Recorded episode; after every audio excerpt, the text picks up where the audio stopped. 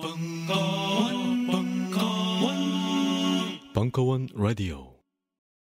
어라 기타가 있네. 나 이거 잠깐 만져봐도 될까?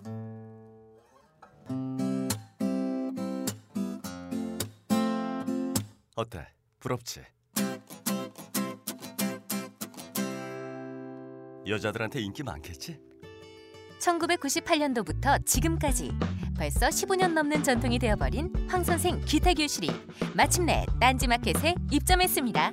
추억의 팝송부터 최신 아이돌의 히트곡까지 부위별 연주 동영상 및 악보 제공은 물론 MR을 이용한 밴드 연주까지 잘난치 않은 빠른 연주가 아니라 쉽게 따라할 수 있는 느린 연주까지 게다가 모르는 게 없는 황 선생의 친절한 리플까지 이 모든 걸 지금 딴지 마켓에서 깜짝 놀랄 만한 가격으로 만나보실 수 있습니다. 학원 갈 시간이 없다고 말하지만 사실은 소심해서 혼자 기타를 배우고 싶은 모든 분께 황 선생 기타 교실을 강력 추천합니다.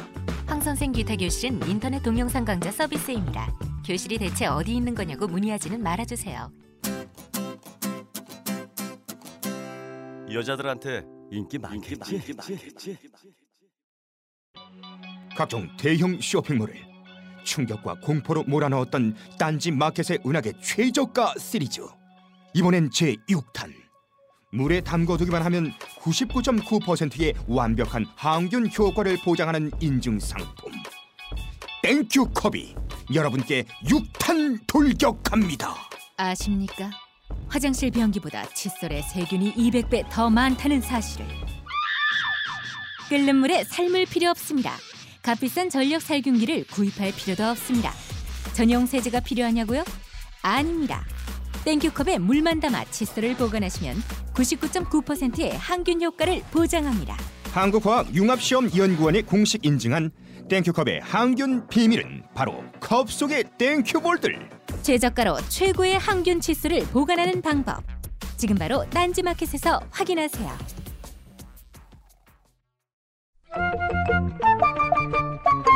황상민의 집단 상담소의 핵심. WPI 자, WPI가 뭐냐? 어, 그거 좋은 질문이에요. 훌륭해요. 이 WPI는 언제 개발하신 겁니까? 어, 개발된 게 한 10년 넘었네요. 그의 10여 년에 걸친 인간 심리 탐구와 실제 적용을 통해 개발해낸 성격 및 life 진단 tool. Who am I? 나는 누구인가? 다가오는 3월 27일 19시 30분 심리 분석 워크숍을 실시한다. 놀라워요. 서두르시라. 자세한 사항은 홈페이지 참조.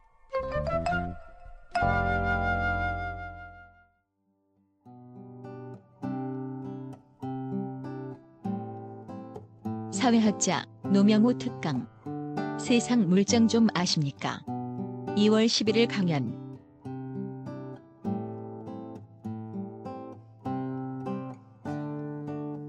반갑습니다. 노명입니다. 어색하네요.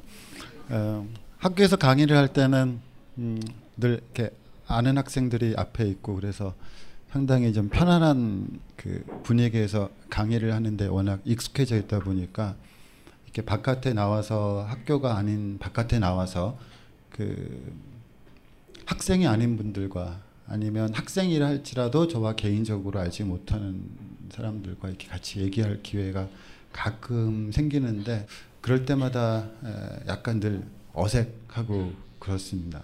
어색하기도 하고 또 한편으로 되게 새로운 세계 내지는 새로운 영역에 오는 것 같아서 설레는 마음도 생기고 여러 가지 감정이 교차를 합니다. 지금 뭐 제 느낌도 딱 그렇고요.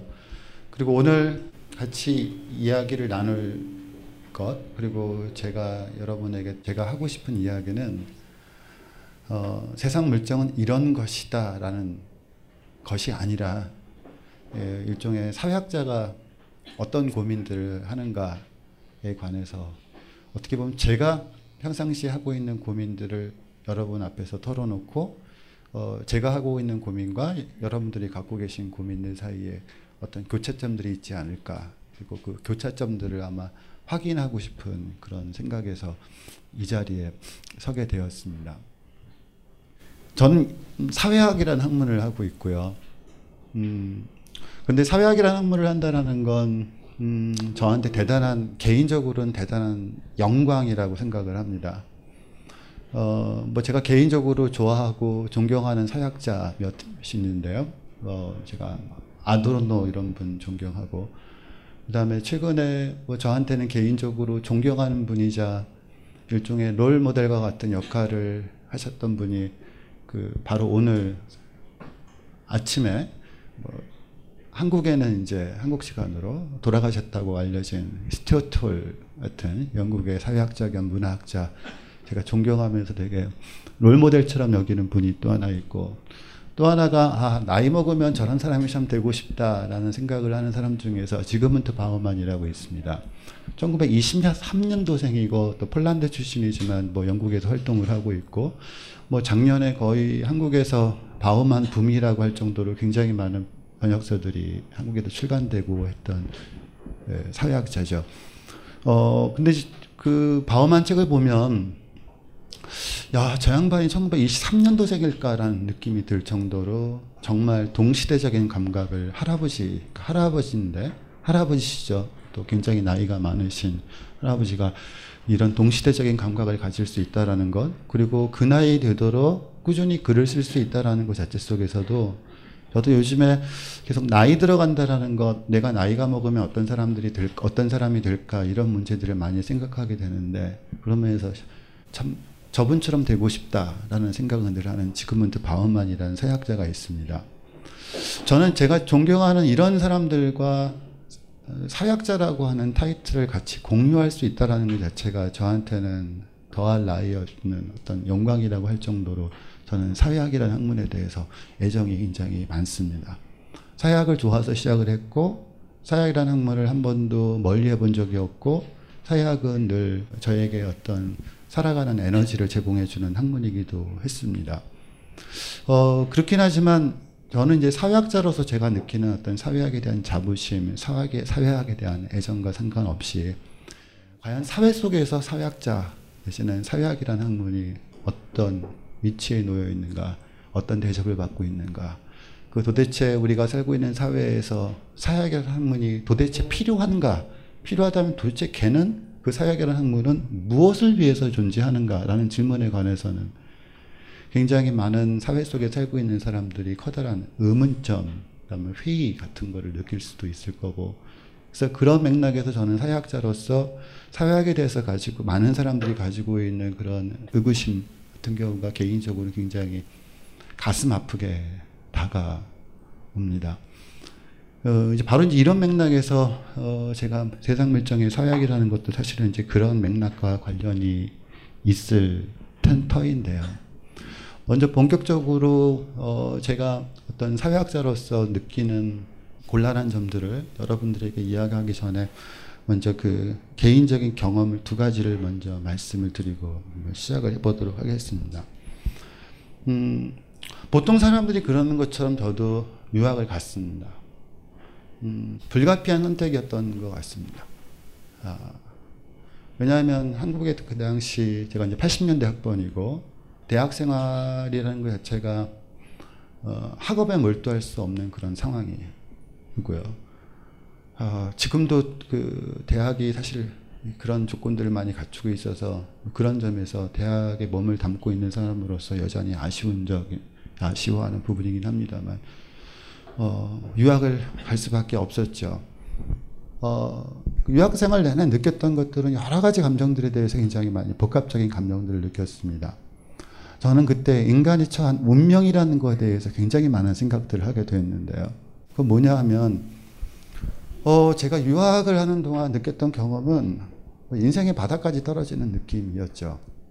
그건 뭐였었냐고 하면 외국어로 말을 해야 되는 조건 속에서 한 번도 저는 그렇게 남들한테 바보처럼 말해본 적이 없었는데 제가 독일어로 하는 말을 곰곰이 생각해 보면 정말 바보처럼 말을 하고 있고 이치도 안 맞고 왔다 갔다 하고 그리고 상대방도 잘 못 알아듣고 때로는 눈을 껌뻑껌뻑 하다가 정 이해를 못하겠어 그냥 웃음으로 마무리를 하고 그리고 집에 돌아와서 억울하니까 입을 쓰고 울고 이런 생활을 반복하면서 왜 나는 어, 내가 공부를 한다는 자체가 나는 어, 그리고 한편으로 그런 생각이 들었습니다.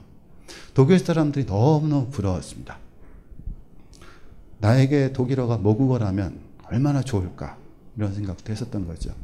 어, 쟤는 나보다 독일어를 잘하는데 근데 제가 잘하는 독일어를 하는 얘기를 들어보면 별로 신통한 얘기하는 것 같지는 않은데 어, 제가 수업 시간에 할 수 있는 얘기는 어, 뭐 농담 삼아 그런 얘기 많이 했었습니다.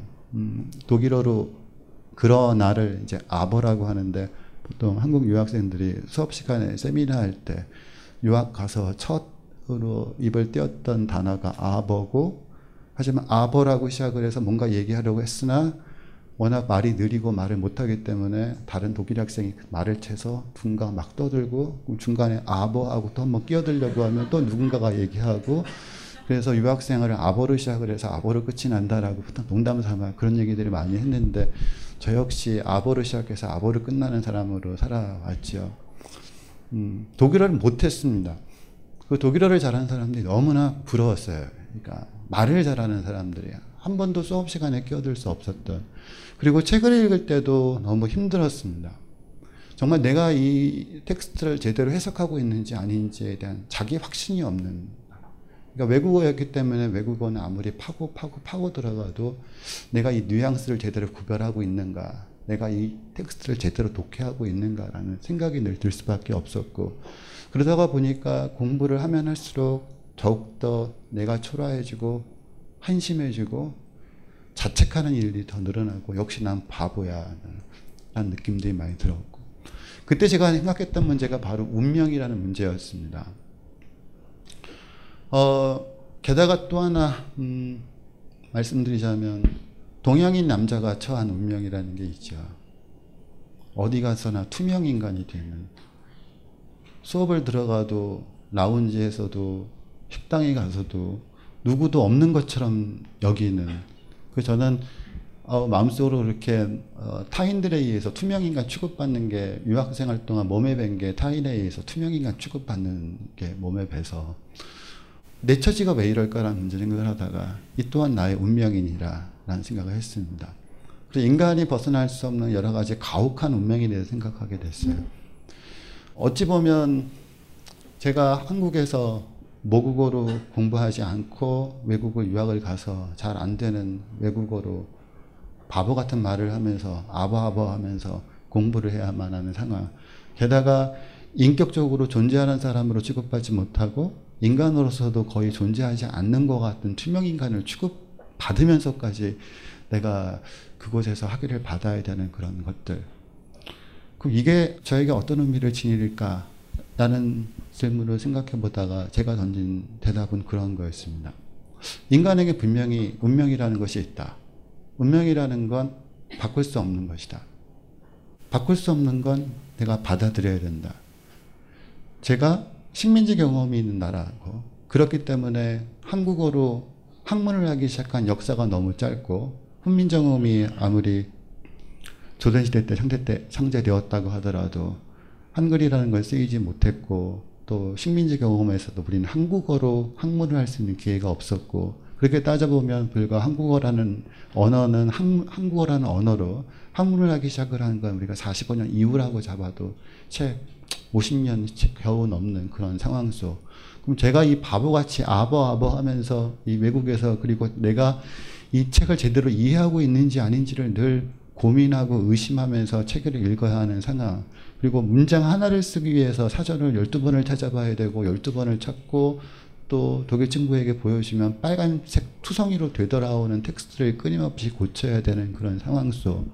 이건 어찌 보면 식민지 경험을 겪었고 식민지 경험을 겪었던 한국이란 나라가 역사가 가지고 있는 것이고 그건 제가 어찌할 수 있는 부분도 아니고 제가 동양인 남자로 태어난 것도 제가 어찌할 수 있는 부분도 아니고 돌이킬 수 있는 부분도 아니고 그건 일종의 운명과 같은 거라 한다면 운명에 대해서 인간이 생각하는 건 뭐 두 가지 태도가 있을 수 있다고 생각했습니다. 하나는 운명을 낭만적으로 사랑하는 게 있고요. 하나는 운명을 그냥 운명으로 받아들이면서 운명에 대처하는 방법들을 모색하는 것이 있을 텐데 저는 운명이라는 것은 받아들여야 된다. 운명이라는 것을 받아들이는 건 이건 패배적인 태도도 아니고 순응하는 것도 아니고 내가 처한 조건이 무엇인지를 정확하게 이해하기 위해선 내가 벗어날 수 없는 그리고 나에게 숙명처럼 어, 부과되어 있는 운명이 과연 무엇인가를 생각하는 것이 어떻게 보면 출발점일지도 모르겠다라는 생각을 했고 어, 공부를 마치고 이제 돌아올 때도 그런 생각을 했습니다.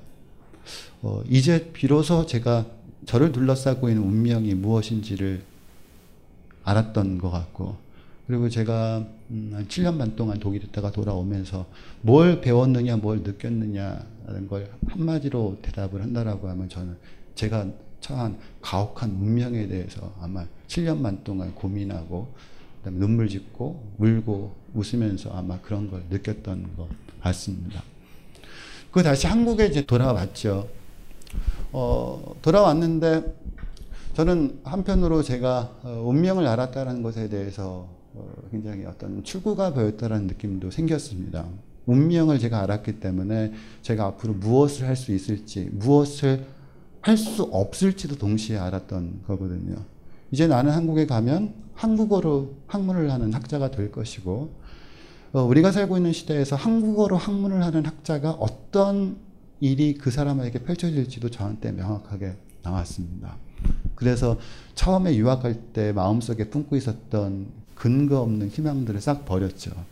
어, 유학할 때 누구나 한 번쯤은 세계적인 학자가 되어 금이 환영하리라. 이런 생각들을 지나가는 생각이라도 머릿속에서 한 번쯤은 안 했다고 하면 아마 거짓말일 텐데 저도 어렴풋이나마 추상적으로 그런 생각을 하고 갔다가 제가 돌아온 길에 운명을 배워서 돌아오면서 제가 느꼈던 거 제가 앞으로 한국에서 한국어로 학문을 했을 때 한국 학자가 앞으로 그 사람에게 펼쳐질 상황이 어떤 것인지 좀 더 명확해 졌습니다. 그리고 몇 가지는 포기했습니다. 그래서 마음이 한편으로 편해지기도 했죠. 첫째, 제가 포기한 거. 난 세계적인 학자가 되지 못한다. 그건 제 능력과 전혀 관계없는 문제다. 한국에서는 어느 누구도 세계적인 학자가 될 수 없다. 그건 한국인 학자 개개인의 능력이 부족해서의 문제가 아니라 바로 우리한테 운명처럼 작용하고 있는 완전히 정신적으로 독립하지 못한 그리고 한국어가 아직도 학문의 언어로서 제대로 자리 잡고 있지 못한 상황 속에서 늘 외국 이론을 수입하고 번역하고 해설하는 해설자 지위의 대부분의 학자들이 평생을 그런 일을 해야 하는 상황 속에서 어느 누구도 독립적인 학자가 되기 보통 쉽, 어, 독립적인 학자가 되기는 쉽지 않을 거고 그게 저한테 앞으로 펼쳐질 운명이라고 생각을 했습니다. 한편으로 마음은 되게 음, 편했고요. 왜냐하면 제가 할 수 있는 것과 제가 할 수 없는 것이 명확하게 운명이라는 틀을 생각을 하면서 저한테 분명해졌기 때문에 그렇다면 내가 할 수 없는 것에 대한 미련을 두지 말자. 할 수 없는 것을 쫓는 멍청이가 되지 말자. 그 대신 내가 할 수 있는 것을 하자. 내가 할 수 있는 게 무엇일까라는 게 저한테 어, 한국에 돌아와서 처음으로 대학에서 강의를 하기 시작을 하면서 어, 들었던 생각입니다. 지금도 처음 강의하던 생각이 납니다. 정말 몇십 년 만에 처음으로 양복을 입었고요. 근데 그 양복이라는 옷이 저한테 너무나 불편했기 때문에 어, 양복을 입은 저의 상황을 제가 받아들이지 못했고 그리고 이렇게 강의를 하려고 처음에 올라가는데 너무 긴장하고 떨어서 교단이 높지도 않은데 높지도 않은 교단을 하다가 한번 엎어질 뻔 그래서 처음부터 굉장히 코믹하게 등장할 수밖에 없었던 2001년입니다. 그래서 2001년도에 저한테 사약 이론을 처음으로 들었던 학생들은 가장 기억나는 제 모습이 첫날 되게 어색한 표정으로 나타나서 이 교단 위에 올라서다가 거의 넘어질 뻔했던 조금 코믹했던 남자 뭐 그거로 기억을 하는 학생입니다. 그걸 그 모습을 봤던 학생들이 제 저의 그 모습을 좀 지워주기를 원하지만 많은 학생들이 그 그걸 봤던 학생들이 그 모습을 기억하고 있기 때문에 저 역시 그것 또한 그냥 운명으로 받아들이고 있습니다. 어쨌든 이렇게 해서 제가 강의를 하기 시작을 했습니다. 그러면서 제가 하고 싶었던 사회학은 뭐 그런 거였습니다. 좀 살아있는 사회학을 하고 싶었습니다. 제가 느꼈던 이런 정서, 느낌, 이런 것들도 사회학이라는 학문 속에 참 들어오면 참 좋겠다. 왜냐하면 사회학이라는 학문은 분명히 사회라는 곳에 살고 있는 사회는 결국 인간들이 만드는 인간들의 집합체인데 인간은 이성적인 동물이기도 하지만 동시에 정서를 가지고 있는 존재이기도 하고 그렇기 때문에 사회학이라는 학문 속에 어떤 느낌, 정서 이런 것들이 왜 들어오지 못할까라는 고민들이 많이 됐고요. 그리고 제가 음, 사회학 이론을 배울 때 가장 아쉬워했던 부분들도 왜 사회학자들은 사회관에서 이야기를 하는데 아무리 사회학자가 설명을 하는 사회학 이론을 듣고 나서도 왜 나한테는 아무런 느낌이 안 생기지? 그게 좋든 나쁘든 불편하든 불편하지 않든 간에 아무런 어, 정서도 어, 불러일으키지 못하는 사회학 이론을 참 보면서 어떻게 하면 이 사회학 이론이라는 것이 어떤 형태든 그 어떤 개인들에게 정서를 불러일으킬 수 있는 학문이 될 수 있는 방법 뭐가 없을까? 그게 저희들 고민이었습니다. 그리고 이제 또 하나 제가 부딪혔던 음, 현실들이 있었습니다. 제가 독일에서 부딪혔던 게 일종의 운명이라고 하면 제가 한, 한국에 되돌아와서 운명을 수긍하면서 제가 처한 운명이 무엇인지를 알고 나서 한국에서 제가 맞부딪혔던 것은 또 다른 측면이었었는데 그건 처지였습니다. 그건 운명과는 조금 다른 요소들이었었던 거죠. 예를 들면 그런 겁니다. 저는 강의를 하면서 그런 생각을 했습니다. 음, 세상은 쉽지 않을 것이다. 라는 생각을 많이 했어요. 그 얘기는 뭐냐 하면 제가 유학을 갈 때는 야, 난 모든 걸 다 할 수 있을 것이다 라고 생각을 하고 갔었지만 한국에 돌아와서 제가 들었던 생각은 뭐냐 그러면 그런 겁니다. 한국의 사회학은 미국 사회학이 주류를 차지하고 있습니다. 그리고 미국 사회학에서도 또한 그 통계적인 양적 방법을 구사하시는 분들이 훨씬 더 어, 보편적으로 사회학자들이 좀 보통한 성격들을 보통 그런 연구들을 많이들 하시죠.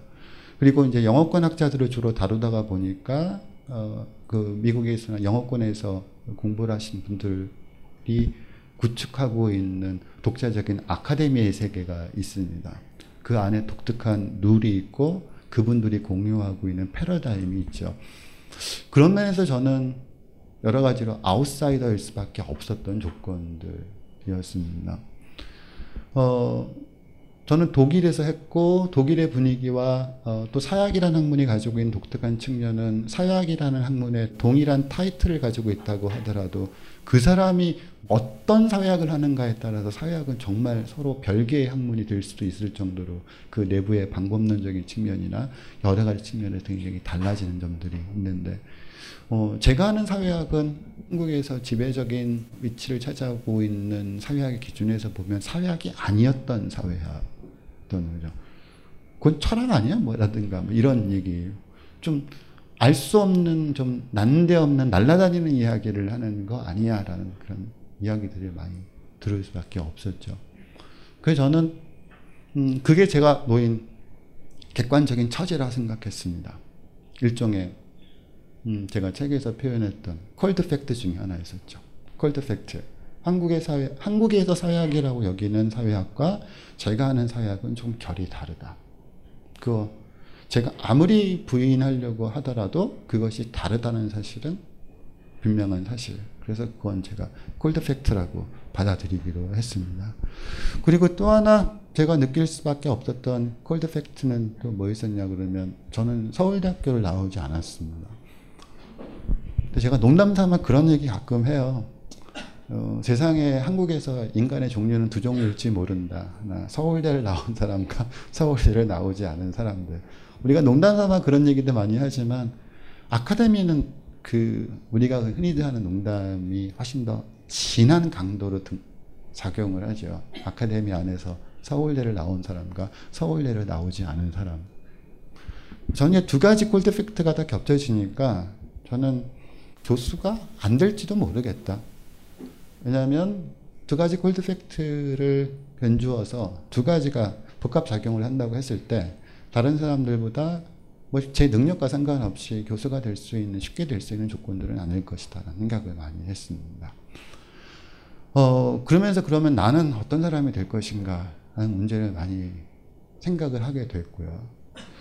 그러면서 저도 모르게 음 제가 독일에서 느꼈던 어떤 투명인과 같은 이 동양인 남자로서의 비애에다가 실제로 제가 한국에 되돌아와서 계급적 상승을 한다라든가 신분 상승을 한다라는 걸 전혀 기대할 수 없었고 그랬기 때문에 저는 과연 나는 어떤 지식인이 될 것인가 그리고 내가 사회학을 왜 할 것인가라는 문제에 있어서 그 문제가 그 굉장히 바로 고통이라는 문제 그리고 바로 상처라는 문제와도 관련되어 있었고 저는 한편으로 그래서 그럼 내가 어떤 사회학을 할 것인가라는 문제에 있어서 나는 권력자의 편에 서는 사약자가 되기보다는 나처럼 미래가 불투명한 그리고 그렇기 때문에 굉장한 불안감에 시달리고 있는 그런 사람들의 편에 서서 편에 선다는 말 자체가 사실은 성립이 안 되는 말이었어요. 왜냐하면 제가 그런 사람이었기 때문에 편을 선다라는 거는 편을 들어준다라는 건 자기는 그런 사람이 아닌데 그런다는 거니까요. 그러니까 편을 든다는 게 아니라 저에게 솔직해지자라는 거였었죠. 나는 사회학이라는 학문을 하는데 내가 어떤 걸 사회학의 연구 주제로 할 것인가 무엇을 사회학의 연구 대상으로 삼고 어떤 사회학을 하고 그 사회학을 어떻게 풀어나갈 것인가라는 문제에 있어서 바로 뭐 거룩하게 보지 말고 멀리 보지 말고 아닌 척하지 말고 내가 느끼는 문제를 한번 바라보자 라는 생각을 했고 그래서 음 그런 맥락에서 검은 봉다리라는 표현이 더 적합할 텐데요. 이책 표지에 있는 요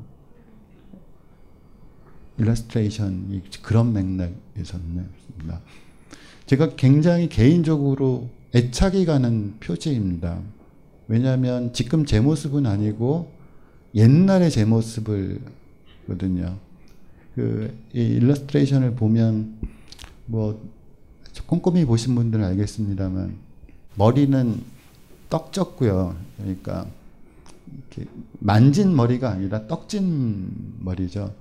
떡진 머리가 시사해주는 바가 굉장히 많잖아요. 밤에 잠을 제대로 못 잤구나. 어, 또 밤을 밤에 잠을 못 잤다면 또 추정되는 것들이 있죠. 무슨 고민들이 있었겠구나. 그리고 고민들을 하면서 어, 한번 세상을 향해서 욕도 한번 했을 거고 자기를 향해서 왜 너는 이것뿐이 안 되니라고 자기 한탄도 했을 거고 때로는 부모한테 왜 나의 부모는 이건이가 아니냐라든가 왜 나의 부모는 왜 압구정동에서 배추 농사라도 지으시지 않았는가라는 그런 한탄도 하고 그러다가 보면 떡진 머리가 되고 또 그 다음날 떡진 머리를 한 채로 나와서 뭐 검은 비닐봉지지만 깜장 비닐 봉다리라는 표현이 더, 더 적합할지도 모르는 그 슈퍼마켓 들려서 때로는 라면을 사기도 하고 라면에다가 조금 오늘은 좀 사치를 부려야지 그러면 이렇게 떡도 사고 어, 계란도 사고 아니면 아주 기분이 더 꾸리꾸리한 날 소주도 한 병 사고 그래서 이제 이렇게 집으로 이렇게 돌아오면서 여러 가지 고민들을 했던 그죠. 이게 딱 저의 그 옛날 모습입니다. 저 검은 봉다리 안에는 뭐 물질로 이야기하면 라면이 담기기도 했고 소주가 담기기도 했고 뭐 떡이 담기기도 했고 계란이 담기기도 했지만 사실 저 안에는 어 제가 직면한 제가 경험하는 온갖 가지 콜드 팩트에 관한 이야기들 저 검은 봉다리 안에 들어 있었습니다. 그래서 검은 봉다리 이렇게 들고 이렇게 집으로 돌아올 때 늘 생각하는 게 때로는 그래 인생 한 방 역시 로또 그래서 로또도 참 열심히 샀었어요. 지금도 가끔 삽니다 사실은. 네, 또 사고 그래서 인생 한 방인데 두고 보자 이런 생각도 좀 하기도 하고 그러면서 때로는 뭐 여러분 연령대에 따라서 아시는 분도 있고 모르시는 분도 있겠습니다만 산호라면 이런 노래도 좀 밤에 혼자 주변에 사람이 없는 것 같으면 산호라면 이런 노래를 딱 부르면서 이렇게 올라왔던 그런 기억들이 나죠. 그러다가 어찌어찌 하여 교수가 되어 버렸습니다. 그리고 아카데미에 정착하는 게 굉장히 그 정착하는 기간이 필요했습니다. 그래서 아카데미에 정착하는 꽤나 오랜 기간 동안 사실 저는 어 주로 했던 일들이 학교 안에서 강의를 하는 일에 주로 할 수밖에 없었던 상황이었죠. 왜냐하면 비정규직이었다가 월급을 주는 곳이 생겼고 그러니까 월급을 주는 일이 생기니까 월급이라는 게 무섭잖아요. 저도 월급이 그렇게 무서운 줄 몰랐습니다. 어, 월급을 받기 전까지는 어, 월급쟁이들이 왜 사표를 내지 못하는가 그 이유를 몰랐거든요. 근데 제가 월급을 받고 보니까 월급쟁이가 사표를 낼 수는 없는 거더라고요.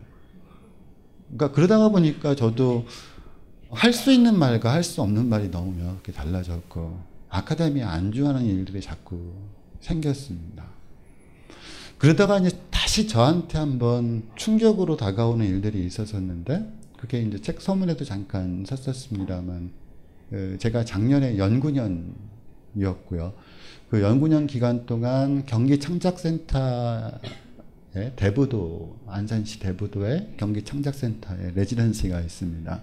근데 거기에 제가 연구자 프로그램으로 잠시 머물렀던 적이 있었었는데 음, 그때 제가 연구자 프로그램으로 경기도 창작센터에 가면서 꼭 의무사항은 아니었습니다만 경기 창작센터 쪽에서 저에게 한번 부탁을 했던 일 중에 뭐가 있었었냐 그러면 그때 이제 경기 창작센터에서 대보도 주민들과 함께 어, 마을 만들기 사업 이런 거를 같이 하는 경우가 있었고 그래서 단순히 마을 만들기 사업이 그냥 뭐 벽, 벽화 그리고 뭐 이런 화장하는 게 아니라 정말 마을 공동체를 회복할 수 있는 방법 그리고 그 마을 공동체가 어, 어떤 고민들을 같이 나누고 이렇게 뭔가 공동의 모색들도 할 수 있는 그런 마을 공동체가 되기를 이제 기대를 하면서 마을 주민들을 상대로 해서 강좌를 기획한 적이 있었고 저한테 강의를 두 번 해달라고 부탁을 했었습니다.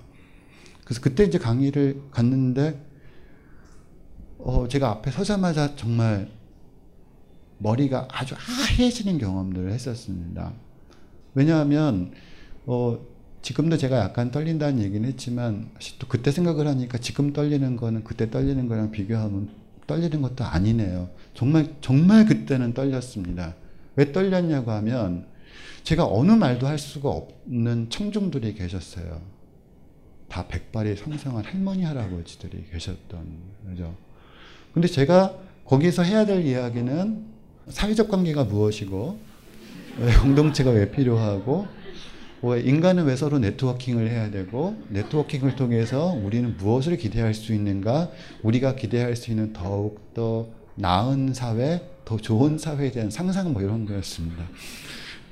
감히 그 앞에서 제가 무언가를 얘기한다라는 것 자체가 이건 정말 말이 안 된다라는 생각이 있고 그 다음에 할아버지들의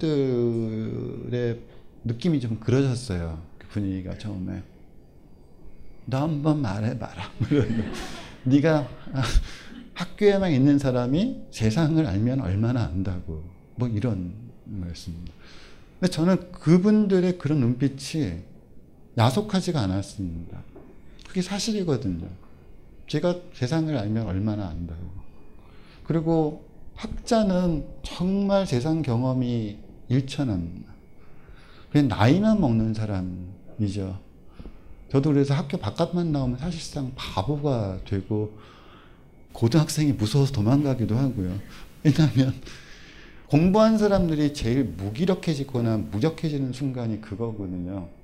공부한 거 떼놓고 얘기를 해야 되는 상황에서는 공부할 수, 공부한 사람들은 제일 무기력해지는데 그러다가 보니까 이렇게 술집 같은 데서 막 고등학생들이 있거나 막 이렇게 싸움이 벌어져 있거나 그러면 저도 모르게 본능적으로 피해가는 먹물 근성이겠죠. 뭐가 약하다는 자기가 뭐가 약하다는 것을 알고 있으니까. 전날 그날 그 강의를 어떻게 하기는 했는데 강의를 하고 돌아온 날이 저에게는 정말 많은 고민이 되었습니다. 사회학자로서 정말 무기력감을 그렇게 철저하게 느꼈던 적이 없었던 겁니다. 학교에서 강의를 할 때는 제가 뭐라고 하면 학생들은 열심히 받아 적었는데 저는 그래서 이제 그게 제 말이 어, 받아 적을 말인 것, 그러니까 좋은 말이어서 받아 적는 줄 알았더니 학생들 입장에서는 그게 아니죠. 시험에 나올지도 모르니까 받아 적는 건데 학교에서 강의를 하다가 보면 자꾸 착각을 하게 되거든요. 자기가 엄청난 말을 해서 사람들이 막 고개를 끄덕이고 받아 적는구나라고 착각을 하게 됩니다. 그 착각이 이제 와그르르 무너져 버린 거죠. 그 대부도 그 강의에서요. 그래서 저는 다시금 한번 사회학자가 사회학을 한다는 것이 어떤 뜻일까에 관해서 다시 한번 생각을 해보게 됐습니다. 바로 이제 그게 어, 세상 물정에 관한 건데요. 이 책 그 카피는 조금 약간 도발적이었어요. 세상 물정 좀 아십니까? 네, 실은 에, 세상 물정의 사회학에 담긴 더욱 더 정확한 뜻은 요겁니다. 그래서 제가 이제 비로소 사회학자가 세상 물정이라는 걸 고민하기 시작을 했고 정말 고민을 해야 된다는 생각을 하게 되는 거죠. 그 왜냐하면 제가 또 어떤 생각을 또 했었었냐고 하면 우리에게 사회라는 건 두 가지가 있는 것 같아요. 그 할아버지가 저한테 보여줬던 모습은 그거였을 겁니다. 네가 경험이 있어? 넌 잘 모를 거야. 나만큼 세상 경험에 많은 사람이 어디 있다고. 그러니까 분명히 이, 이런 측면들을 사회 속에 살고 있는 사람들은 다 가지고 있습니다. 자기 경험이 있죠. 자기 경험에 근거한 사회에 대한 해석이라는 것이 있을 수 있고요. 자기 경험에 근거하지 않은, 않은 사회에 대한 해석이 있는데 저는 두 가지의 성격이 서로 상반된 성격을 가지고 있다고 봅니다. 그런데 두 가지는 서로 양자택일할 수 없는 그러니까 무엇이 더 우월한지 무엇이 더 옳은지 양자택일을 할 수 없는 문제이기도 합니다. 먼저 자기 경험에 근거한 세상 경험은 매우 절실합니다. 당사자 입장에서 이야기를 하는 거니까요. 그 절실함은 자기가 경험하지 않은 것에 근거해서 사회에, 사회에 대해서 이야기하는 것과 비교해 보자라고 하면 절실함이라는 측면에 있어서는 자기 경험에 근거한 사회에 대한 해석은 훨씬 더 장점들을 많이 가지고 있죠. 그런데 그 해석은 또 하나 결정적인 약점도 있습니다. 그건 뭐냐 하면 자기 경험에 관한 절실성이 너무 강하다가 보면 스스로가 자기를 제대로 바라보지 못하는 상황이 생기기도 합니다. 그럼 또 다른 경우, 즉 자기 경험에 근거하진 않았지만 우리가 추론에 의해서 세상에 대한 해석 같은 경우에는 부족한 건 그런 점입니다. 절실함이 없죠. 그래서 제가 아까 말씀드렸던 것처럼 제가 사약 이론을 배울 때 아무런 느낌이 생기지 않았던 것도 그 이론 안에서 어떤 절실함의 코드들이 전혀 읽혀지지 않았기 때문에 사회학자들이 사회를 막 설명하고 있고 굉장히 커다란 시각에서 사회학을 사회를 설명하고 있지만 사회가 돌아가는 원리에 관한 커다란 설명을 듣고도 가슴이 뛰지도 않고 아 그런 거구나라는 느낌이 들지도 않았던 이유도 바로 후자의 사회에 관한 설명에서는 그런 부족한 점이 있었기 때문인 거죠. 저는 대부도에서 제가 사약서로서 저의 한계를 느끼면서 제가 생각했던 건 두 가지 교차가 필요하겠구나 하는 생각을 많이 했고 그래서 그걸 어, 우리가 단어로 표현한다라고 하면 그것이 일종의 세상 물정의 사회학이라고 부를 수 있는 것이 아닐까 생각을 했습니다. 불면 사회학자는 분명히 다 모든 것을 할 수는 없지만 적어도 사회학자가 할 수 있는 영역은 그나마 있지 않을까.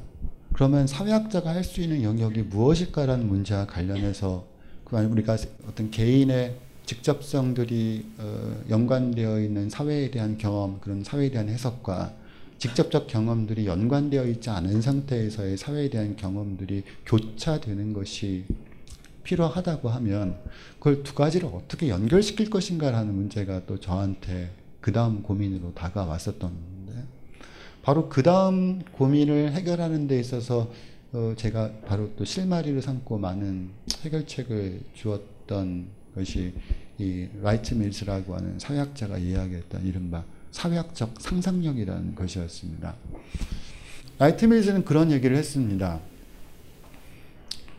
어, 보통 세상에 대한 해석을 자기 경험에 근거해서 세상을 해석하는 사람들은 또 우리가 사회를 살면서 느끼는 곤란한 점들을 누구나 다 곤란한 점들이 있죠. 컬트 팩트에 부딪히면 누구나 힘든 점이 있고 누구나 다 곤란한 점들이 있습니다. 그걸 어떻게 해석하는가의 문제에 있어서 직접성이 강하고 자기 경험에 근거해서 세계를 해석하는 사람은 자기가 처한 곤란함 내지는 자기의 개인적인 질문들, 고민들을 많은 경우 팔자 타령으로 환원시켜 버리는 경향이 있다고 합니다.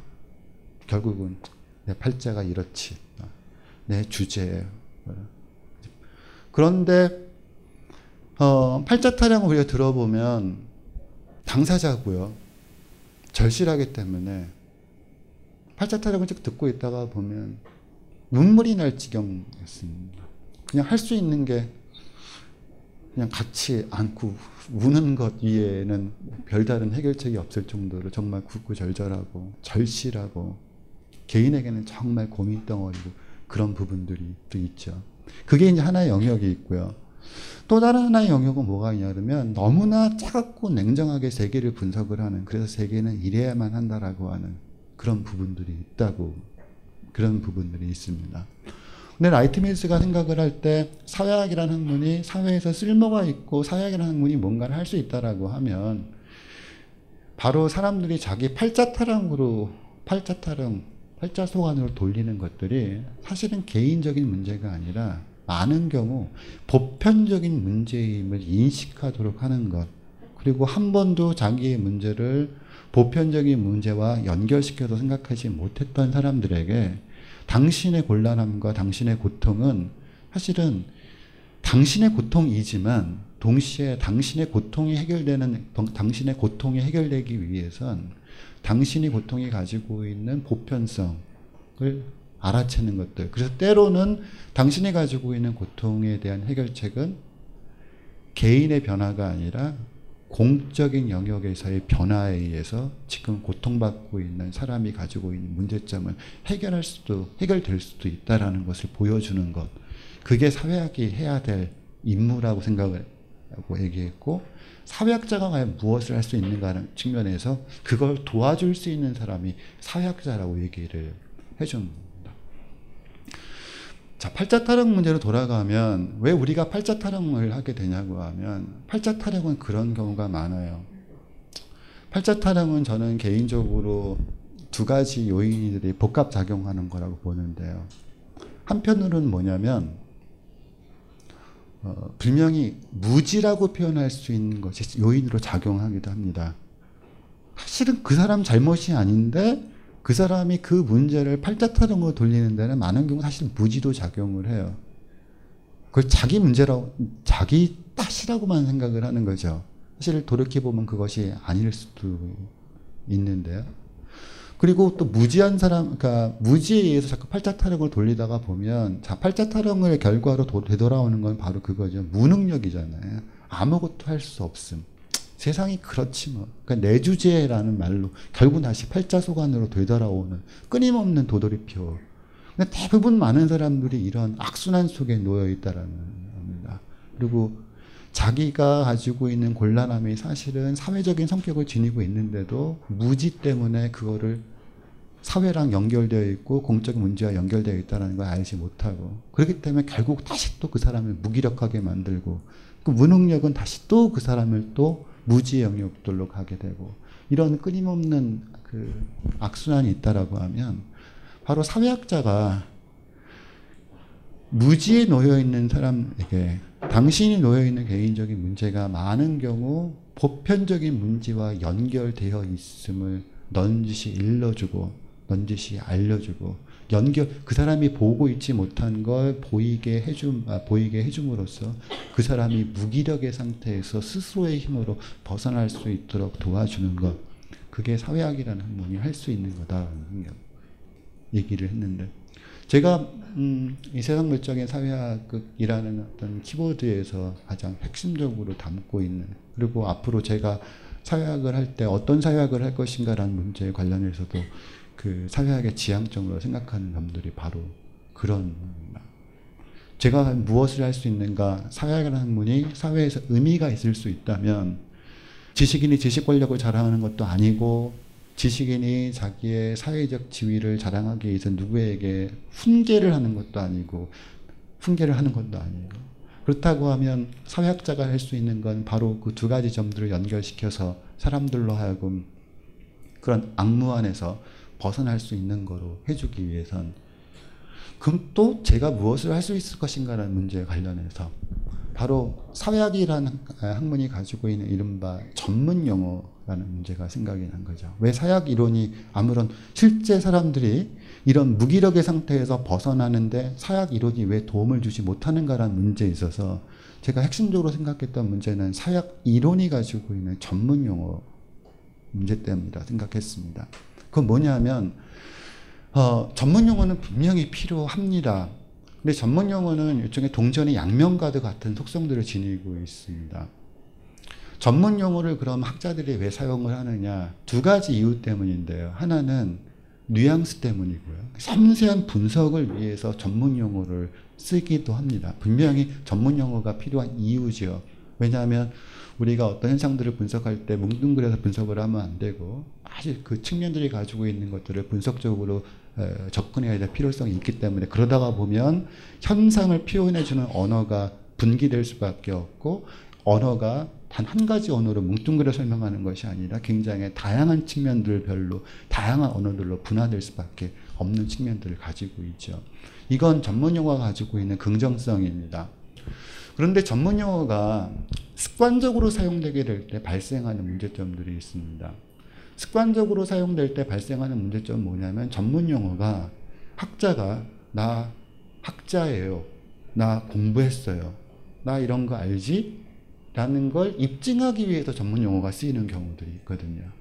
그리고 또 하나 또 다른 경우 안 좋은 경우 전문 용어가 때로는 분과 학문 사이의 경계를 확실하기 위해서 쓰이는 경우도 있습니다. 사실 사회학만 사회를 연구하는 게 아니고 사회를 연구하는 학문은 사회학뿐만 아니라 굉장히 많은 학문들이 있고 예를 들어 사회 철학도 결국 사회를 연구하는 건데요. 그러면 우리가 전문 용어가 필요한가 이 어떻게 보면 영역 싸움에서 영역을 분명하기 위해서 동일한 현상을 놓고도 사회학에서는 이런 용어를 쓰고 철학에서는 이런 용어를 쓰기도 하고 심리학에서는 이런 용어를 쓰기도 합니다. 그렇기 때문에 학위 과정에 있는 학생들은 사실 어떤 특정, 특정 분과 학문에서 학위를 받기 때문에 일종의 교수들에게 어, 일종의 피겨 스케이팅에서 규정 종목처럼 라이센스를 따기 위해서 보여줘야 되는 거죠. 저는 이런 제가 학위를 받으려고 하는 분과 학문에서 요구하는 전문 용어를 저는 이만큼 습득해 있습니다. 라는 걸 보여줘야만 하는 그런 일종의 학문적인 절차가 있는데요. 이게 이제 너무 관습으로 이제 굳어지다가 보면 그게 결국은 학문이라는 걸 사회로부터 고립되게 만들고 사약 이론이 사회를 설명하는데 사회를 설명하는 사약 이론이 어느 누구에게도 세상 물정을 아는 것과 아는 것과는 연관되지 못하게 되는 이런 불행한 일들이 생겨난다라는. 그래서 제가 그 다음 주목했던 건 저의 역할은 뭐였었냐 하면 저는 그 세상 물적인 사회학에서 제가 최대한 노력을 기울였던 건 뭐냐면 저는 번역자가 되고 싶었습니다. 굉장히 많은 어, 사회과학의 연구 성과들이 있고 그 사회과학의 연구 성과들은 사회를 설명합니다. 전문 용어에 근거해서요. 근데 그 전문 용어에 근거해서 사회를 설명하는 것도 중요하지만 정말 제가 가능한 범위 안에서 대신은 제가 할 수 있는 범위 안에서 그거를 일상의 언어로 번역하는 번역을 해야 되겠다. 그래서 사회학이라고 하는 학문과 세상을 고민하는 사람들이 서로 접점이 생길 수 있도록 하고 서로 만날 수 있도록 해주면서 그래서 사람들이 자기의 곤란함과 자기의 곤란함을 자기 곤란함을 그쳐버리는 것이 아니라 공적인 문제와 연결되어 있음을 깨닫게 스스로 깨닫는 그 지점들을 만들어주기 위해선 필요한 작업이 전문 용어의 세계를 일상 언어로 번역을 하는 일들이 필요하다고 생각을 했거든요. 그래서 세상 물적의 사회학은 방법론적으로 이야기하면 그 번역의 방법입니다. 그건 전문 용어가 가지고 있는 불가피성 때문에 어, 불가피하게 전문 용어를 써야 되는 어, 부분에 있어서는 전문 용어를 쓰기도 했지만 가능한 범위 안에서 최대한 전문 용어를 일상의 언어로 번역을 하는 일들을 했고 이제 그럼으로써 저는 개인적으로 이 세상 물적의 사회학이라는 걸 통해서 제가 할 수 있는 역할이 일종의 전달자의 입장 지금까지 서로 갈라져 있던 많은 세상의 고민, 아, 세상에 대한 고민을 하고 있는 평범한 사람들과 사회학자들의 학자들의 연구 결과가 서로 교차점이 생기는 그런 전달자가 되었으면 좋겠다라는 생각을 했고 그 다음에 이제 음 마지막으로 이런 전달자 역할을 하면서 제가 책을 읽는 분들에게 기대했던 건 사회학의 정신이 어, 많은 사람들과 공유됐으면 하는 그런 거였습니다. 사회학의 정신은 사회학이라는 학문은 근대 학문입니다. 그 분명히 서양 학문이고 사회학이라는 학문이 발생할 수 있었던 배경에는 시민혁명이라는 것이 없었다면 사회학이라는 학문은 태어나지 않았을 겁니다. 사회학의, 어, 사회학이라는 학문은 그런 면에서 철저하게 계몽주의의 후예거든요. 계몽주의 여러 가지로 이야기할 수 있지만 저는 계몽주의의 핵심의 문제를 그거라고 봅니다. 그동안 아주 오랫동안 사람들은 인간은 인간사를 종교에 의해서만 해석을 하다가 처음으로 비로소 인간이 감히 인간사를 설명하려고 하는 노력을 시작을 했었죠. 그게 바로 계몽주의 정신. 지금은 우리한테는 너무 일상적인 거지만 저는 그 첫 발을 내딛었던 사람들, 그러니까 근대 계몽 사상가들이 느꼈던 두려움, 하지만 그 용기 굉장히 부럽고 저도 닮으려고 하는 부분들이 바로 그런 부분입니다. 그런 대목에서 책에 제가 뒷부분에 잠깐 썼습니다만 저는 그 데카르트의 보통 흔히는 나는 생각한다, 고로 존재한다라는 말을 계몽주의 정신에 가장 충실하게 어감을 살려서 번역을 해본다면 내가 생각한다, 고로 존재한다가 가장 계몽주의 정신에 부합한 표현이 아닐까 생각을 하고 저도 제가 일종의 모국어로 다시 학문을 하기 시작을 하면서 모국어로 글을 쓰면서 근데 모국어로 글을 쓴다는 행위 자체가 중요한 것은 아니고요. 모국어로 어, 모국어로 모국어로 글을 쓴다고 했을 때 모국어로 글을 쓰는 것이 가져다 주는 저한테 행복감도 있지만 동시에 모국어로 글을 쓸 때 제가 지향해야 될 바, 제가 도달하고 싶은 바, 그리고 책을 읽는 독자들이 함께 도달했으면 하는 바는 그건 뭐냐고 하면 바로 계몽주의 정신으로 돌아가서 내가 생각한다, 고로 존재한다가 되고 싶었던입니다. 그래서 전 책을 제가 생각한 것들을 그리고 제가 버스 안에서 그리고 술집에서 많은 사람들이 세상에 대해서 떠도는 불평들, 그 다음에 불만들, 사회에 대한 해석들을 같이 엮으면서 저도 생각했고 또 여러분들이 생각했던 것들이 일종의 테피스트리처럼 이 책 텍스트 안에서 좀 얽혀서 결국은 그이 책을 쓰는 저도 이 책을 쓰면서 어, 새로 태어난 느낌이 좀 들었습니다. 이제는 제가 관념적으로 생각했던 내가 생각한다, 고로 존재한다가 어떤 것인지 저도 이제 비로소 조금 무엇인지 좀 알 수 있을 것 같거든요. 그리고 동시에 어, 이 책을 읽는 독자분들이 이 책을 읽고 어, 뭐 누가 무슨 말을 했는데 무슨 뭐 어쩌고 저쩌고 그런 것보다 더욱더 중요한 건 이제 각자 생각하고 각자 생각한 것을 통해서 우리가 운명은 받아들이되 운명이 아닌 우리들이 놓인 처지 그리고 때로는 우리들에게 많은 고민거리를 던져주는 그런 cold fact들이 cold fact로 인해서 곤란받거나 고민하고 있는 건 나야 나의 나만의 문제가 아니라 그건 내 팔자가 아니라 그건 어떻게 보면 다 함께 우리가 해결할 수 있는 실마리가 보이는 우리의 공동의 작업일지도 모른다라는 생각. 하지만 실마리는 우리가 각자 생각할 때 그리고 우리가 각자 생각한 바가 어느 공간에서 서로 교차하고 서로 모여질 때 그것이 담론이라 담론이든 아니면 공론장의 형태든 한 군데로 모아질 때 비로소 이제 우리는 그런 것들을 새로운 실마리를 느끼지 않을까.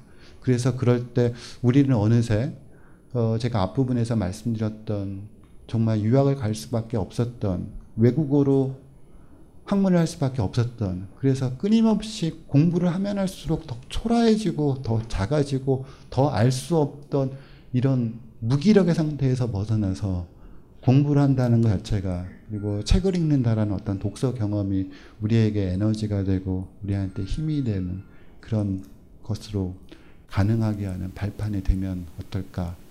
그런 면에서 이 책에 그런 내용들을 담고 싶었고 그래서 독자 여러분들을 그런 각자 생각하는 세계로 제가 앞부분에 썼던 것처럼 그래서 이 책은 그런 의미에서 함께 대화를 나누자고 하는 일종의 초대장이었던 셈입니다.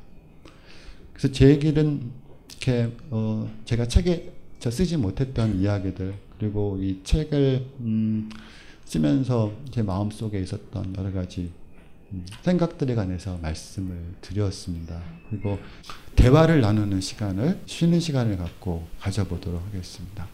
감사합니다.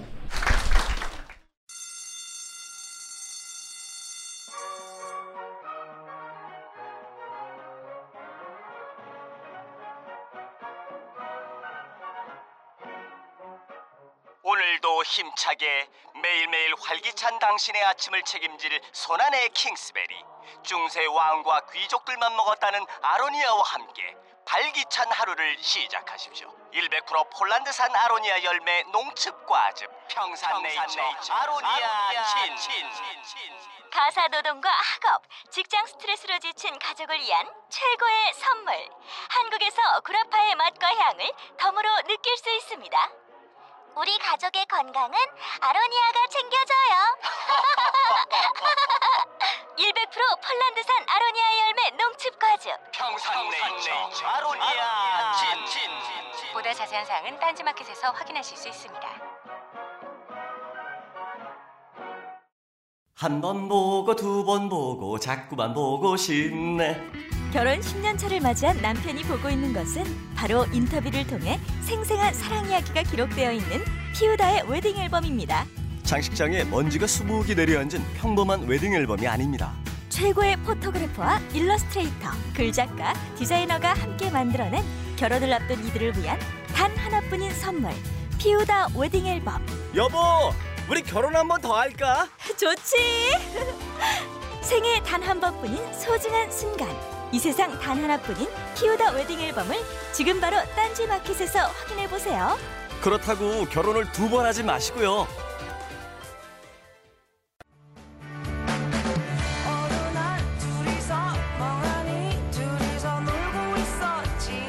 라이브 벙커원에서 놀고 있었지.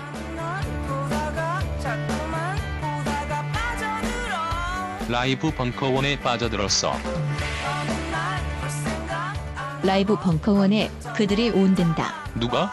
인디 음악계의 박물관 3호선 버터플라이 마리아 그 밴드는 인디계의 단군 신화잖아. 구름 자욱한 하늘위를 수영하는 몽환적 부유감이 전두엽을 자극하는 아름다운 꿈속의 이야기같이 매혹적인 음악이야. 3월 29일 토요일 저녁 7시 30분에 벙커원에서 만나요.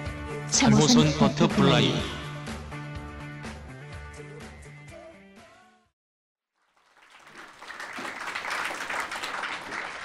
예, 서- 그 일부에서는 선생님께서 어, 사회학자로서 세상 물정에 대해서 어, 솔직한 고민들을 예, 여러분들께 말씀드리는 그런 시간이었던 것 같습니다.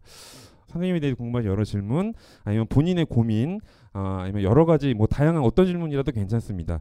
지금부터 이제 손 들고 질문을 해주시면 대단히 감사하겠습니다.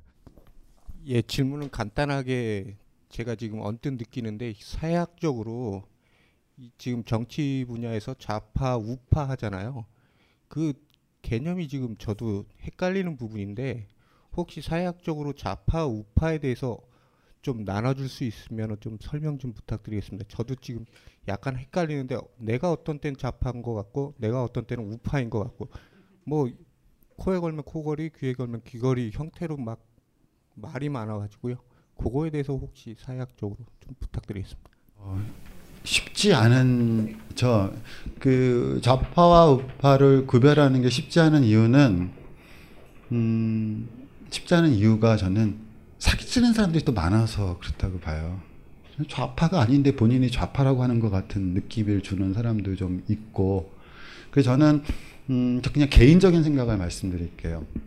저는 어, 좌파냐 우파냐라는 질문보다 더욱 중요한 질문은 우리가 우리가 어떤 미래를 원하는가를 더욱 더 소중하게 여기는 경우와 무엇을 지키려고 하는가, 그러니까 현실 중에서 무엇을 지키려고 하는가의 구별이 더욱 더 중요하지 않은가라는 생각이 들어요. 그러니까 전통적인 좌파 우파 보다 저는 좌파의 문제가 정치적인 레디칼한 문제라기보다도 어 제가 바람직하다고 생각하는 좌파는 그런 거거든요. 어, 보다 나은 미래에 대한 상상을 끊임없이 할 수 있도록 하는 것. 그리고 보다 나은 미래를 만들기 위해서 국리를 하고 그것을 어떤 에너지와 결부시키면서 사람들로 하여금 힘을 줄 수 있는 그 어떤 원천.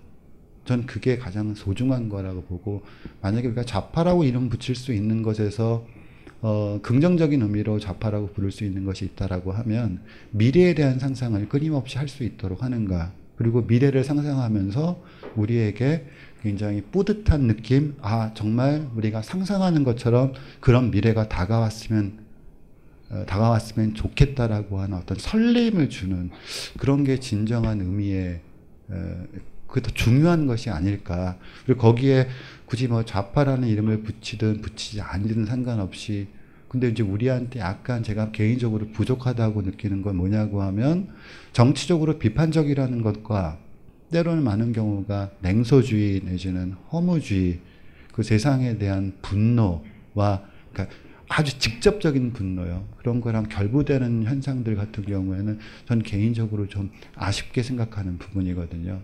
그 저는 음 제가 만약에 음 저한테 에너지를 주는 것이 있다고 하면 저는 물론 지금 우리가 지금 현재 어떤 문제점을 지적을 하는 것도 문제점을 그러니까 문제점을 도려내는 것 그 자체가 목적이 아니라 문제점들을 도려냄으로써 보다 바람직한 앞날 미래를 생각하자라는 의미에서 현재를 도려내는 거니까 현재를 도려내는 것 그 자체가 우리에게 목적은 아닌 거죠. 그건 어디까지나 거친 하나의 일종의 절차가 아닌가 싶고 저는 음 그런 면에서 좌파라는 단어에서 사약적으로 봤을 때 가장 어울리는 단어는 그래서 저는 상상력이라고 봅니다. 왜냐하면 상상력이라는 건 단어 그대로 해석을 해보자라고 하면 존재하지 않는 것에 대한 강력한 그리움이 상상력이거든요. 그러니까 존재했던 것에 대한 어, 미련은 우리가 노스텔지어라고 하죠. 저는 음, 좌파적 감성은 노스텔지어의 감성이 아니라 상상력의 감성이라고 생각을 해요. 한 번도 존재하지 않았던 것에 대한 근데 존재하지 않았던 것을 그냥 막연한 공상이 아니라 존재하지 않은 것에 대한 아주 강력한 열망 그리고 기대 그 다음에 설레임이라고 하는 감정이 포함된 것. 전 그게 일종의 좌파냐 아니냐를 어, 구별할 수 있는 기준 그리고 앞으로 구별하는데 기준으로 작용했으면 하는 측면이 얼마나 바로 상상력이라는 측면과 결합했으면 하는 좀 이건 일반적인 사회학적인 설명은 아니고 제가 사회학자로서 개인적으로 가지고 있는 생각입니다. 네. 어, 요즘 이제 우리나라에서만 이제 특, 특수적으로 발생하는 일인데요.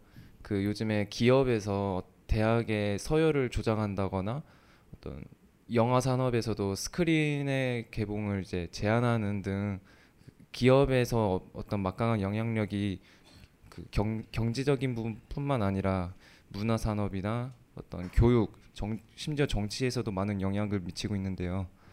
그 이런 그 우리나라에서만 나타나는 기업의 어떤 막, 막강한 힘이 사회학적으로 어떻게 이 문제를 해결할 수 있을지 의문이 듭니다. 네. 저는 점점 제가 실감하는 것 중에 하나가 뭐냐고 하면 정말 제가 자본주의 사회에 살고 있구나라는 걸 점점 날이 가면 날이 갈수록 실감을 하거든요. 어, 긴장 80년대 제가 자본주의를 추상적으로 이해했다라고 하면 지금 제가 살고 있는 현실은 자본주의가 추상이 아니라 정말 삶의 조건이 되어버린 사회 속에서 살고 있다는 느낌을 굉장히 많이 받습니다. 어, 전면적으로 시장 관계에서 우리가 자유로울 수 없을 정도로 시장의 힘이라는 것이 우리의 삶들을 다 좌지우지하고 제가 아까 월급쟁이 얘기 잠깐 말씀드렸습니다만 대학도 더 이상 시장으로부터 자유롭다고 할 수 없을 정도로 자본주의 영역, 시장, 시장의 영역 논리에 따라서 움직여지죠. 뭐 대학에서 발생하는 많은 우스꽝스러운 일들 중에 하나가 바로 또 그런 겁니다. 어, 대학 평가 기준에 따라서 모든 학교의 정책이 다 바뀌는 왜냐하면 이제 그게 대학 기준의 평가의 대, 그러니까 대학의 정책이 그 각각의 대학이 가지고 있는 교육 이념에 따라서 대학의 정책이 나오는 것이 아니라 대학 평가 기준이 어떻게 바뀌는가에 따라서 그 대학의 정책들이 바뀌게 되는 그럼 왜 모든 대학은 대학의 평가 기준에 따라서 대학의 정책들을 결정하게 되는가 하면 바로 대학을 졸업하는 학생들이 상품성 때문에 그런 거죠. 보다만 상품 가치를 떨어뜨려서는 안 된다라는 것 때문에 어, 우리가 이제 과거에 상하탑이라고 이야기했던 대학조차도 더 이상은 이제 시장 논리로부터 자유롭다. 특히 이제 사립대학, 한국에서 대부분을 차지하고 있는 사립대학 같은 경우는 더욱더 이제 그 문제가 심할 정도로 자본주의라는 건 어떤 추상적인 하나의 생산 양식이 아니라 정말 우리의 삶을 관통을 하는 요인이 되어가고 있고 그래서 그렇기 때문에 이제 우리에게는 더더욱 자본주의에 관한 낭만적인 대처가 아니라 자본주의에 관한 현실적인 대처법이 정말 필요한 상황입니다. 저는 80년대는 저도 분명히 낭만적으로 생각했던 측면이 있었어요. 극가의 자본주의쯤. 그러니까 혼자서 낭만적으로도 부정할 수 있을 것 같다는 생각들이 많이 들었죠. 근데 자본주의라는 것 자체가 시장의 원리라는 것 자체가 눈에 보이지 않는 방식으로 매우 촘촘한 메커니즘으로 짜져 있고 그 안에 놓여 있는 행위자들이 선택할 수 있는 폭은 우리가 상상하는 것 이상 그리고 믿는 것 이상으로는 선택의 폭이 거의 없을 정도로 일종의 우리 시시각각 일상을 딱 조여오는 틀로서 작용들을 하고 있고요. 어, 그렇기 때문에 이제 아까 말씀하셨던 그리고 안타깝게 생각하는 이런 시장에서의 지배력의 확대 그것으로 인해서 국가의 정책의 선택의 폭도 좁아지는 것. 뭐 대학도 선택의 폭이 좁아지고 있는데 뭐 국가라고 별 수 없는 거고요. 국가조차도 국가도 선택의 폭이 더 좁아져 있고.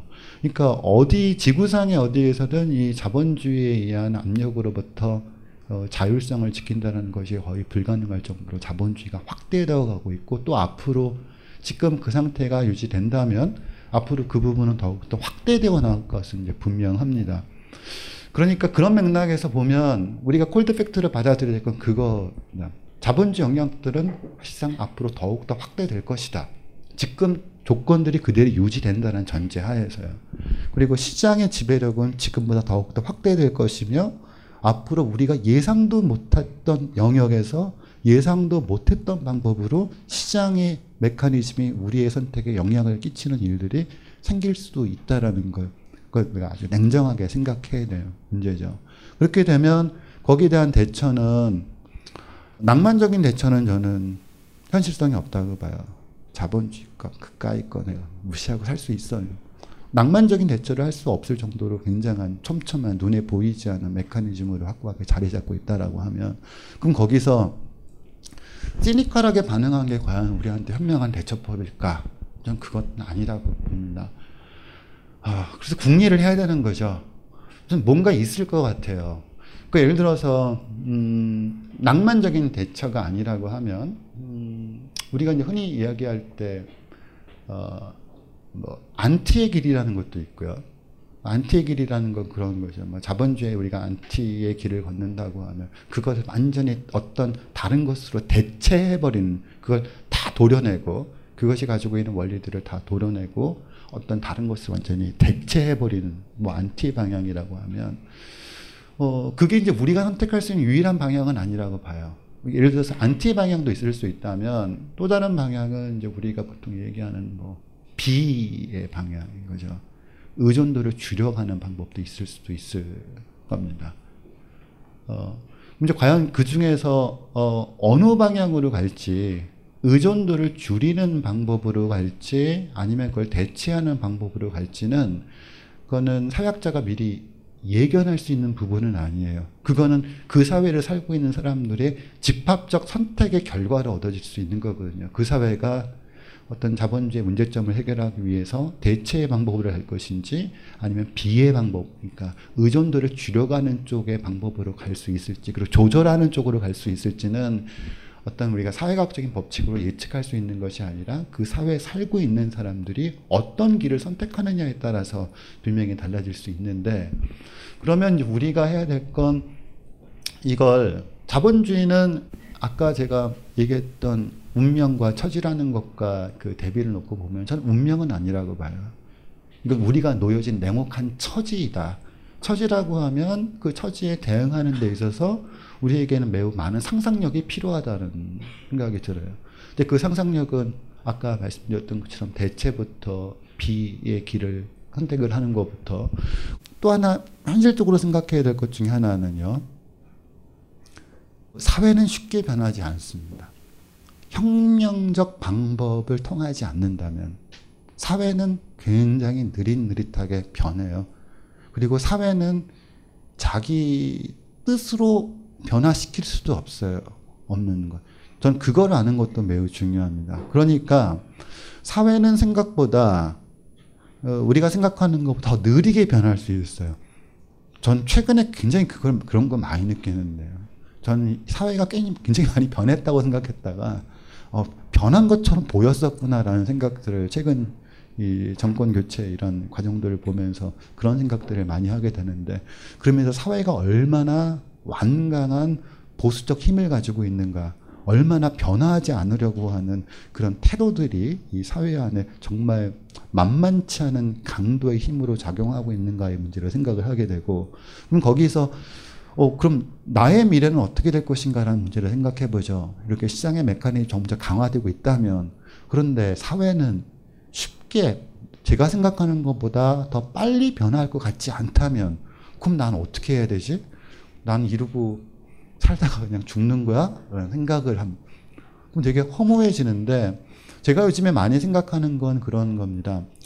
국가 단위의 변화, 그 다음에 사회 단위의 변화는 생각보다 느릴 수 있지만 변화가 이루어지는 레벨은 그순 어, 층위는 참 여러 가지가 있을 수도 있다.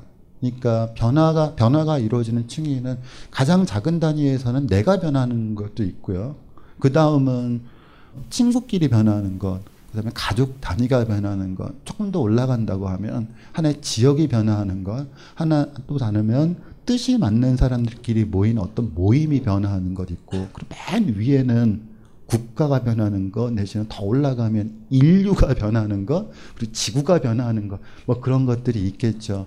저는 어 우리가 그 자본주의적 시장 관계가 더욱 더 확대될 것이다라는 것을 분명히 인식하면서도 우리가 냉소주의에 빠지거나 체념에 빠지거나 이 자본주의 나의 운명 이렇게 빠지지 않기 위해선 이 변화의 층위들을 굉장히 어, 변화의 층위들이 여러 가지가 있을 수 있다라는 것들에 대한 항상 그러면 만약에 국가는 더디 변한다면 국가가 변하는 것보다는 내가 변하는 게 더 빠를 거고요.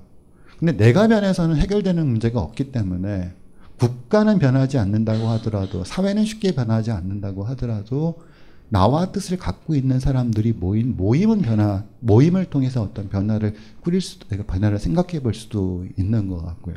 그래서 그런 거에 대한 다양한 상상들 를 하게 되면 뭔가 어, 실마들이 보이지 않을까, 뭔가 해결책들이 보이지 않을까. 그렇게 되면 저에게 어떤 행위의 자율성도 부여하지 않는 것 같은, 저희 제가 어떤 선택도 할 수 없는 것 같은 상황을 만드는 이런 시장 메커니즘이라는 것도 우리가 딱 피해갈 수 있는 내지는 대처할 수 있는 일종의 처세의 방법들이 생각되지 않을까 겁니다.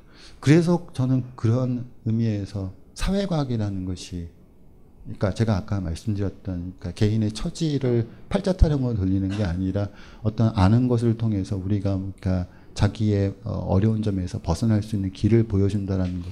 사회과학이 할 수 있는 것들이 바로 그런 점들인 것 같아요.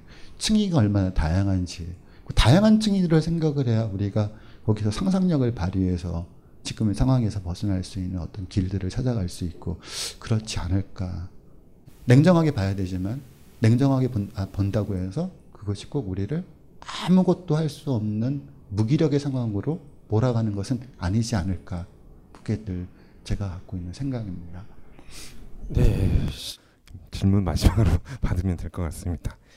예. 저 이 자리에 오기 전에 교수님 책을 이렇게 재밌게 봤습니다. 그래서 교수님 어떤 분인지 궁금해서 예, 이렇게 왔는데 예, 저 책이 더 재밌는 것 같습니다. 강의보다.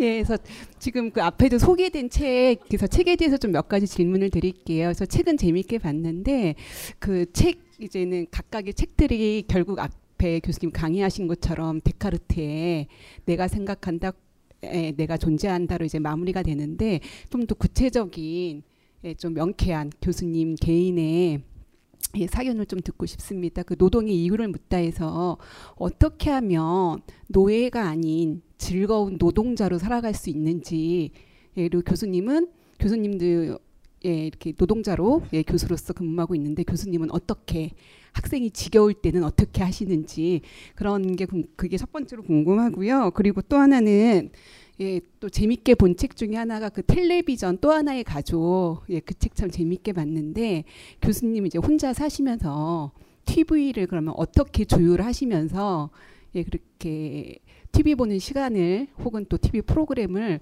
어떻게 이렇게 조율하시는지 그게 궁금하고 또 하나는 교수님이 이제 2001년도부터 이제 학교 담벼락 안에 계셨는데 저 책 세상 물 정 그러니까 세상 물정의 사회학 아직 이 책은 못 봤습니다. 근데 그 제가 학교 담벼락에 있는 사람들을 느꼈을 때는 참 그 세상 물정 모른다라는 감 그 개인적인 감각을 이렇게 받았거든요. 그래서 교수님 앞에 강의에서 이제 교차점을 찾는다 하셨는데 교수님 개인적으로 어떤 노력으로 세상 물정을 알기 위한 교차점을 찾는지 궁금합니다.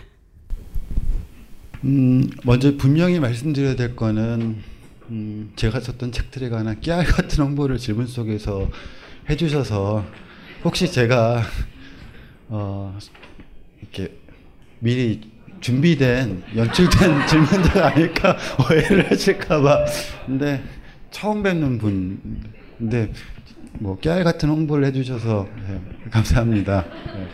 그리고 맨 마지막 질문 더 얘기할게요. 음, 텔레비전은 음, 챙겨 보려고 하는 편이에요.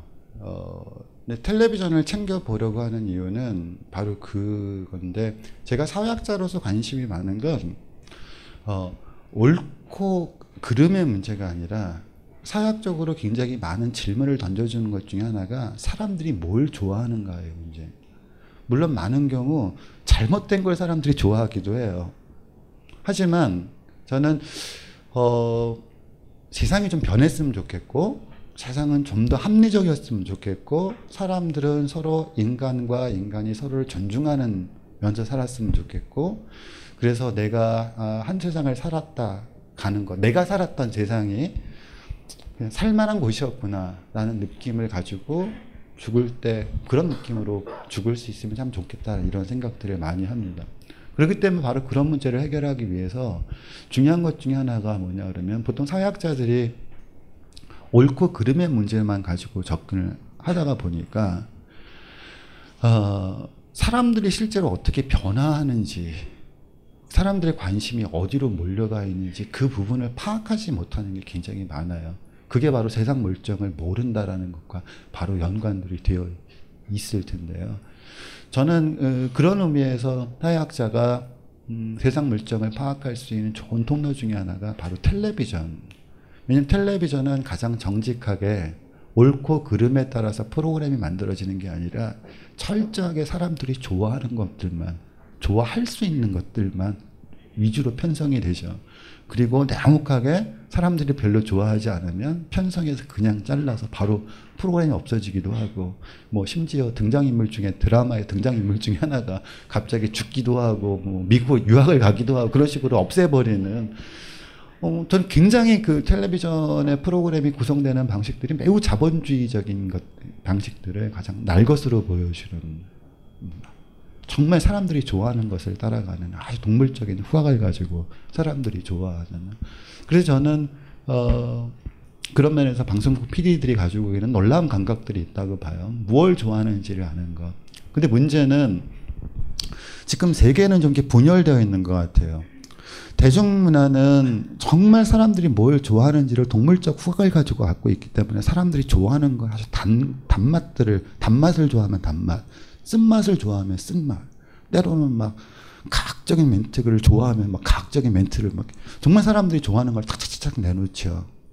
그러다가 보니까 사람들이 그 대중문화의 힘에서 지금 헤어나오지를 못하는 것도 있습니다. 왜냐하면 텔레비전을 틀면 옳고 그르다 이야기하지 않고 자기가 좋아하는 것들을 그냥 다 낱낱이 보여주니까요. 그래서 아무리 우리가 뭐 아, 애국주의 이런 애국주의 뭐 애국심은 중요하지만 이런 애국주의 이데올로기에 빠져들지 말아야지라고 하다가도 자기도 모르게 올림픽 하다가 뭐와 하고 있는 이런 상황이 생기는 거고요. 그 세계가 하나 있고 또 다른 세계가 어떤 세계가 있냐 그러면 옳고 그름에 의해서 철저하게 움직여지는 옳고 그름을 판별하는 세계가 있다고 봅니다. 근데 그게 그 간극이 굉장히 심하거든요. 학자들이 세상 물정을 모른다라는 것 자체가 제가 보기에는 바로 그 문제. 학자들은 요 영역 안에서 심판관 노릇을만 하려고 하는 거죠. 옳고 그런 것만 따지고 그러면서 대상 사람들 향해서 보통 저주를 많이 퍼부어요. 사실 책 쓰는 사람들도 그런 한탄 하거든요. 왜 독자들은 독자들을 좀 어떤 때는 이해하기 왜 저런 책의 인기를가 왜 그러지라는 생각할 때가 있어요. 그러다 보니까 막, 막 왜냐하면 이 옳고 그름이라고 하는 이 판단관의 입장에 너무 냉정하게 서 있는 사람들은 막 그러니까 파플러한 걸 쫓아가는 사람들이 보면 막 한심스러워 보이고 뭐 그그 많은 대졸자들 어딜 간 거야 뭐 이런 얘기도 하고 이렇게 되는데 그러니까 판별자 판관 그러니까 어떤 심판관 노릇을 하려고 하는 사람들이 너무나 많이 모여 있는 세계에는 점차 사람들이 없는 거죠. 그러니까 정말 그들만의 리그가 되는 학자들만 남아 있고 그리고 정말 꼿꼿한 지사 같은 분들만 남아 있고 그러면서 늘 한탄하죠. 왜 이 세계에는 아무도 모이지 않느냐? 왜 저자들은 저런 달콤한 저런 저 저기 사탕 발림의 세계에 그냥 넘어가 있느냐? 텔레비전의 세계, 뭔가 유행하는 세계. 근데 저는 이쪽 세계에서 아무리 저쪽 세계를 보고 왜 이쪽으로 사람들이 안 오지? 라고 얘기를 하는 거 한탄하고 그 사람 니네 잘못됐어. 니네 그 이데올로기야. 니 당장 깨어나야 돼. 이런 바보 같은 것들이라고 저주를 퍼붓는다고 해서 문제는 해결되지 않거든요. 그 제가 텔레비전을 보는 이유도 바로 그 점 때문입니다. 어 저는 학자는 넘나들어야 된다고 생각을 해요. 때로는 옳고 그름의 세계 분명히 있어야 됩니다. 그리고 세상이 아무리 유행하는 현상에 따라서 움직여질 때 때로는 학자는 때로는 시대의 결에 거스르는 이야기를 할 수도 있는 용기를 지녀야 되는 사람이 학자라고 보거든요. 아무리 사람들이 다 이게 유행이고 이게 상식이다라고 얘기를 해도 이것만이 상식이 아니라 그 상식 속에는 잘못된 것도 있고 그 제가 뭐첫 첫 번째 편 상식과 양식이라고 하는 그런 구별 속에도 했던 이야기이긴 합니다만 상식이라고 해서 상식이 항상 올바른 것은 아니다. 상식 안에는 때로는 이데올로기가 들어있을 수도 있고 독이 들어올 수도 있고 그러니까 사람들이 상식 어떤 텔레비전이 보여주는 달콤한 세계에 푹 빠져 있는 사람이 있다라고 하면 그 사람에게 이런 달콤한 세계가 아니라 쓴 세계가 있다라는 것도 보여줄 수도 있고 그래서 달콤한 달콤한 맛에 맛들려 있는 사람이 어? 단맛 말고 쓴맛도 있네? 쓴맛은 무엇일까라고 이쪽 세계에 대해서 뭔가 호기심을 가지고 눈길조차 돌리지 않았던 상황 속에서 이것을 볼 수 있도록 해주는 그러려고 하면 그쪽 사람들한테 이쪽으로 와라라고 해서는 안 되고 저는 학자가 움직여야 된다고 생각을 하거든요. 학자가 심판의 세계에서 때로는 달콤한 세계로 갔다가 도대체 여기 뭐가 있길래 사람들이 이렇게 꿀을 빨아먹고 있는가, 꿀에 취해 있는가, 그걸 보고 관찰해야 되고, 거기서 그 뭔가 관찰하고 난 뒤에 어떻게 하면 그 안에서 사람들로 하여금 꿀의 세계 말고 쓰는 맛의 세계도 있고 쓴맛의 세계를 알아야 우리가 삶이라는 것이 무엇인지 관해서도 알 수 있다라는 이야기를 권유하는 말로 해서 그러면 학자가 계속적으로 왔다 갔다 할 때 저는 이 양쪽 세계의 균형이 좀 맞춰지지 않을까. 제가 학자가 어떤 헤르메스 역할 같다는 걸 한다는 게 늘 그러니까 공간적으로 딱 가운데 있어서 자 이쪽으로 오세요 이쪽으로 오세요라고 야 서로 인사하세요 뭐 이런 게 아니라 헤르메스적 역할을 하기 위해서는 제가 끊임없이 옮겨 다녀야 되는 거죠. 절대 저는 어, 사회학자가 옳고 그름의 세계에만 안주한다면 그야말로 아카데미의 세계에만 안주한다라고 하면 그 사람은 계속적으로 올바른 이야기를 하는 사람일지 모르겠으나 그 사람은 아무런 사회에 영향력을 미치지 않는 근데 저는 사회학이 사회에 영향력을 미쳤으면 좋겠어요. 그건 사회학이 힘을 가졌으면 하는 뜻이 아니라 그런 의미에서의 영향력이 아니라 저도 제가 영향력 있는 사람이었으면 좋겠습니다. 그건 제가 권력을 갖고 싶다는 뜻이 아니라 그러니까 이 이쪽에 꿀의 세계에 있는 사람들에게 꿀의 세계가 아니라 다른 쓴맛의 세계도 있을 수 있다라는 것에 귀를 기울여 줄 수 있는 제가 어, 꿀의 세계가 아니라 쓴 세계도 있거든요 라고 제가 이야기할 때 제 이야기에 귀를 기울여 준다는 의미에서 영향력이 있는 사람 저는 그런 의미에서 영향력이 있는 사람이 되고 싶어요. 그래서 왔다 갔다 해야 되는 문제가 질문하신 텔레비전을 보는 문제 그리고 이 세상 물적의 사회학과 사실 또 어떻게 보면 다 연관되어 있는 뭐 그런 고민들이 들어가 있는 거라고 볼 수 있겠죠. 예, 질문하신 거에 다 답변이 되셨나요? 예. 좀 아쉬우시겠지만은 여기서 강연을 어, 마무리하도록 하겠습니다. 어, 와주신 분들 감사하고요. 열심히 솔직하게 강연을 해주신 노명훈 선생님께 큰 박수 부탁드리겠습니다. 벙커원, 벙커원, 벙커원 라디오.